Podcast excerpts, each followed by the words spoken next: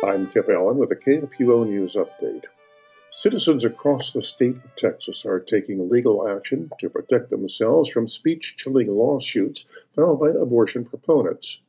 Attorneys for the Thomas More Society are playing offense in the Lone Star State to protect the rights of pro life advocates in eight separate counties. The not for profit National Public Interest Law Firm filed the complaints in the Texas District Courts July the 16th seeking protection for life advocate individuals against three abortion extremist groups that are actively attempting to silence pro life speech.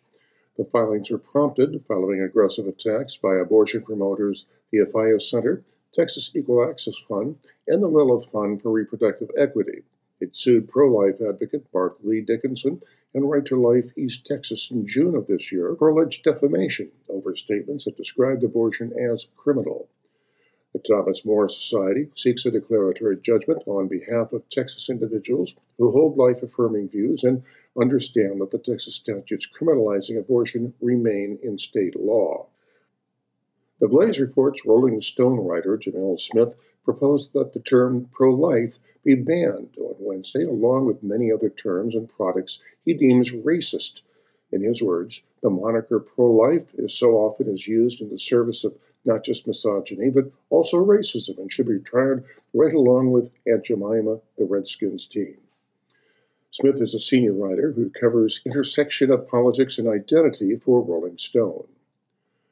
A Planned Parenthood affiliate in California that allegedly sold aborted baby body parts received $7.5 million in coronavirus aid money meant for small businesses this spring. According to Just the News, Planned Parenthood of Orange and San Bernardino counties received the largest Paycheck Protection Program grant of all the abortion chain's affiliates across the country.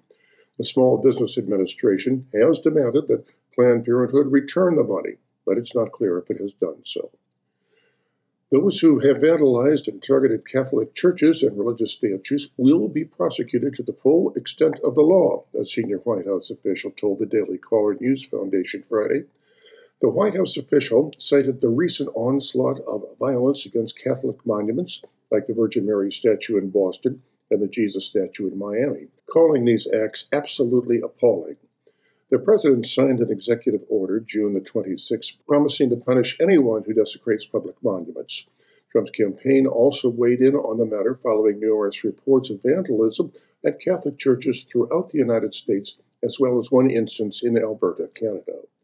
This has been a KFUO News Update.